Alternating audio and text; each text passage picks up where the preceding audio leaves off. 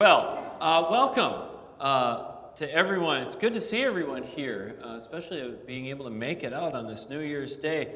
I am not usually here for this service. In fact, uh, I have never been here for this service. Uh, I've been at Lord of Grace since 2010, and I have never done this service before. I'm, I've been out every single time. Uh, usually, we do a Colorado Christmas vacation. Uh, we take off the day at, after Christmas Day, uh, drive up, and um, this year we went to Colorado in the fall. So I stayed around, and um, so it's a little bit of a different different time. I had a little bit of a what do they call it, staycation. Uh, I always like to remind myself that I'm living in the part of the world where other people come to visit, right? You, you're, you're, when you're living in a place like that, I, I sometimes think we don't take the time to enjoy uh, where we are and the world around us. Uh, you know me, what I like to do, of course, I like to I chill out. Um, I like to get out in the woods. And of course, it's a great week to be off uh, because nobody wants to do meetings uh, for two weeks. Darn. Um, although I know it's coming. I know my schedule. I know it's coming. Uh, but it's also nice and cool. So it's a great time to get outside. And I've been going to various places. I went and saw Cochise Stronghold yesterday. Uh, my phone says I logged 11 miles. I'm not sure of that. Uh, I think it might be a little bit exaggerated. But, um, anyways, I hope you've been able as well to take a good vacation and have some time to chill during, what do they call it, Dead Week? Is that the week between Christmas? It's always, it's always one of my favorites. Nothing's going on. Um, and I get that, you know, there's a lot of work running up to Christmas. And so having some time to chill is really good, to just take a breather, to relax, uh, to soak in the goodness of God and God's world. So I thought today, as something a little different, I would share with you uh, with uh, some of the things that I think, or some of the things that I found that give me joy in this season of the year. And I hope that some of the things maybe give you joy as well. Um, and uh, I hope that they can give you joy uh, as much as any of the presents that you've opened. So here's my little list. I'm always grateful when a new year comes to get to make a new start. And one of the things I really believe in the Christian faith is that we are capable of change. That's always been one of our tenets is that people can change. The sinner can be redeemed, the criminal can become the apostle kind of thing that wherever we are, there's always a new direction that we could go in from wherever we start. And I'll admit that in the past three years, every time New Year's has come, I've been thankful and I've been praying to God, please not let another delta, epsilon, zeta, eta, theta, what are we up to, XBB wave. Keep, I, I keep praying it's over. 2020 was done, and I just kicked the dust off my feet and said, Cursed be you. Um, but I, am hopeful. I'm, uh, I'm cautiously optimistic that 2023 will be better than 2020. But it's always a chance to get a new start. And, and again, that's one of the things that our faith is about, right? Death and resurrection. You know, something happens, you start over again. And you can't really have resurrection without death. You can't have a new start without letting go of something that's old. And here in the middle of winter, when most everything is hibernating, I think it's a good time to let some things go and start over. And I'm, I'm not really talking about the, the cliched New Year's resolutions. Does anybody actually do that, or does everybody just talk about not doing it? Um, but the idea of just the idea of just reimagining, you know, of sitting down and thinking, dreaming a little bit. What if I did this differently? Or what does God want from me now in this particular place? Uh, T.D. Jakes who, well, this is the first time I've ever quoted him. He calls it repositioning. I, I can't, I can't preach like that guy does. Um, he calls it repositioning. He had, a, he had a line that caught me. He says, You shouldn't still be doing at 50, living your life just because of the choices you made at 25. You can reposition yourself. And as I'm soon approaching 50 in another month, um, you know, I do spend a lot of time, and some, maybe a lot of time in the woods you know, thinking about what would be a new opportunity. What does it mean to start? Do we always have to do what we've done just because we did? We just have to keep living our lives in the rut of what we did before. Although I know that, of course, when you sit down and you start trying to think of visions and dreams, there's stuff that comes with that, right? You know, again, newness comes with loss. So we may envision something new, but then we go, eh, I don't know. But, all right, my second thing that, uh, uh, that I'm grateful for is new visions and new dreams. And, you know, the prophet Joel says, Your young men will see visions, your old men will dream dreams. I guess I'm somewhere in the middle. My, my son, my, my middle son, swears that I'm definitely on the old end already. Uh, but it's a chance to take a new opportunity, right? To do visions and dreams. And one of the things in the last two, three years has been all this, you know, God, if I have to hear words like pivot and virtual and adapt one more time. Uh, I was just thinking as I was sitting there listening to the hymns and looking up at the at all these cameras and remembering what it was like in 2020 and 2021 where you know, we're trying to get the services out to everyone, and every week something went wrong.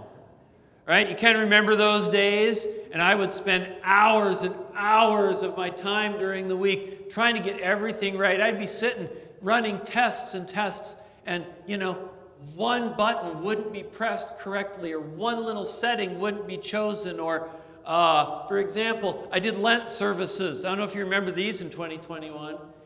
I did Lent services. We were supposed to do these guided meditations. I thought it was so cool, right? We'd have somebody reading, and I'd be sitting here at the computer. We'd be live streaming it, and I'd hold the, the, the mic and I'd read this meditation from the back.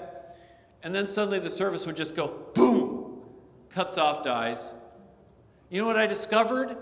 I didn't know this. I had to literally bring in an astrophysicist. Thank you, Paulette.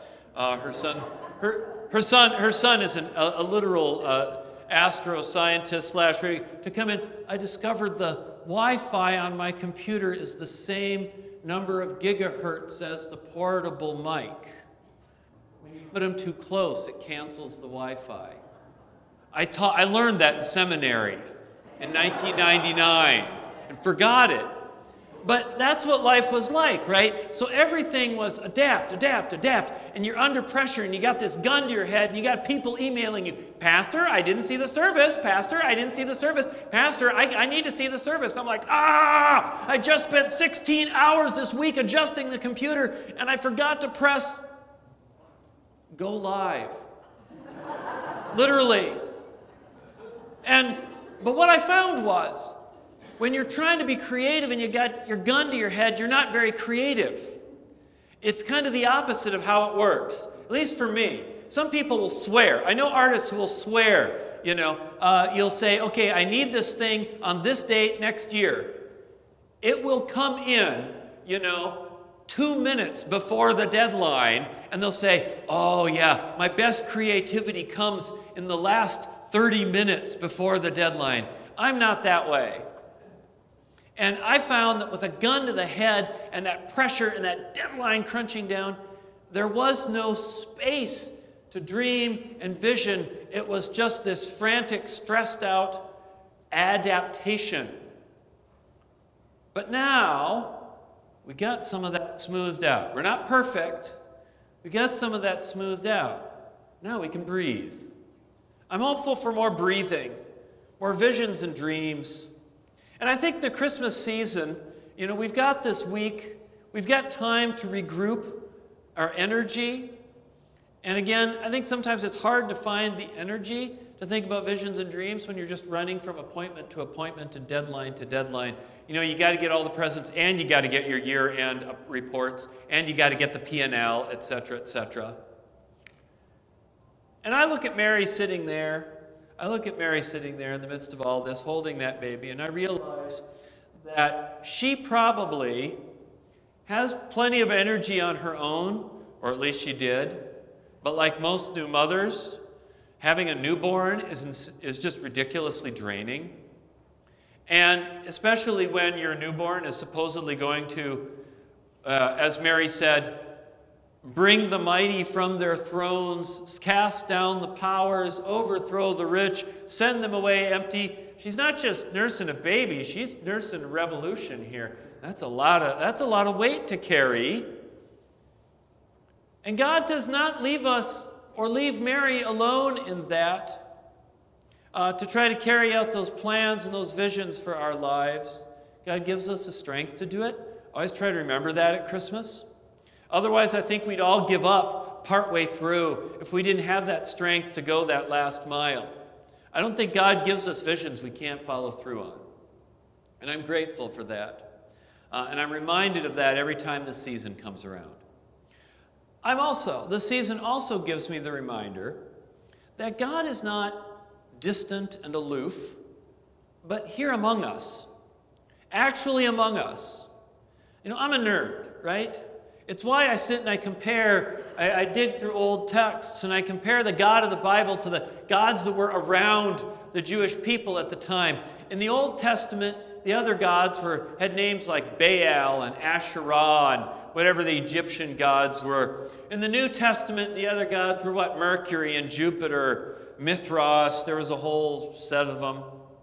And one thing all those other gods had in common was they didn't care. If you, you don't have to study Greek mythology for 10 minutes to realize Zeus does not care about you. He doesn't really care about anybody but Zeus. And uh, uh, nor did Baal. They, and they didn't care about you. They don't get involved in this world unless they're either causing trouble or they're being bribed to get involved in the world, right? And, and that was why the Baal worshippers were always trying to do sacrifices because Baal's up there not caring about things. You got to get him to care. You got to bribe him. Here, here's some wheat. Here's some cattle. Or for Baal, here's a child. The idea was to bribe him so he'd go, oh, oh, look at that. Oh, sure, I'll send some rain. Oh, yeah. Psh, oh, and then go back to not caring again. Nobody worshiped Baal because he cared. He was, he was always powerful, always threatening, never vulnerable, demanded respect, punished you if you didn't get it, but didn't give a rip if, you, if anything happened to you. But the God of the Bible, He cares. He cares. He gets involved. He becomes one of us. And He works through persuasion and embraces weakness and nothing shows that more than being a little baby with no power. I wonder how many Christians really, I wonder sometimes if, if a lot of us Christians have a bit more of a Baal view of God. You know, distance, distant, aloof, and less of a sympathizes with the powerless kind of God. Christmas is a good correction. It's an image to hold us up, to remember that. I am grateful that we have a holiday where I can get a longer Sabbath and not have to sleep at my work in an office cubicle because I'm going hardcore. If you ever see me sleeping in the conference room, kick me out. Actually, my wife would probably text me and say, Get home. We're not going hardcore. I am grateful to be able to have my family together. Uh, and I do pray for those who can't be with family uh, and who have enough problems that they're better staying away. I like to hold up how great it can be to have family, even though I know not everyone gets to say that. When I look at Mary and Joseph and the whole nativity scene, this is one thing that really strikes me is that Jesus himself did not come into the world with an intact family in the most traditional way. He could have been he should have been born up in Nazareth, back up north. Uh, should have been born with the extended family around him. Mary surrounded by the women of the village, you know, and people cheering and celebrating. Instead, he was far from home. It was just his mom and his adopted father. And instead of the big extended group around him, what does God do? He goes and he scrounges up some shepherds. And they show up and cheer. It was a family that God combobbled together. And what was it? And it was amazing and it ended up amazing. It was a family of God's people, of God's creation in God's way. It was a family for people who were far away from theirs. And this is how God works, right? Brings us together with people we don't always know, we don't always agree with, we don't always like. But God picks God picks them to bring us together with in unsuspecting ways. And maybe that's, you know, as much of a thread as I have to bring all my different ideas together about Christmas, is that we often have plans for our lives, and is that uh, we have plans for lives where we simply keep living in whatever way seems most comfortable. But God often comes in with other ideas, puts new people in our lives, and new opportunities in our way. And sometimes we ask for them, and often we don't. And they can turn out to be wonderful and life changing, and they can bring us to a new start wherever we are. And isn't that something worth celebrating? Right? Isn't that something amazing worth celebrating? So, Merry Christmas and Happy New Year to everyone. God bless.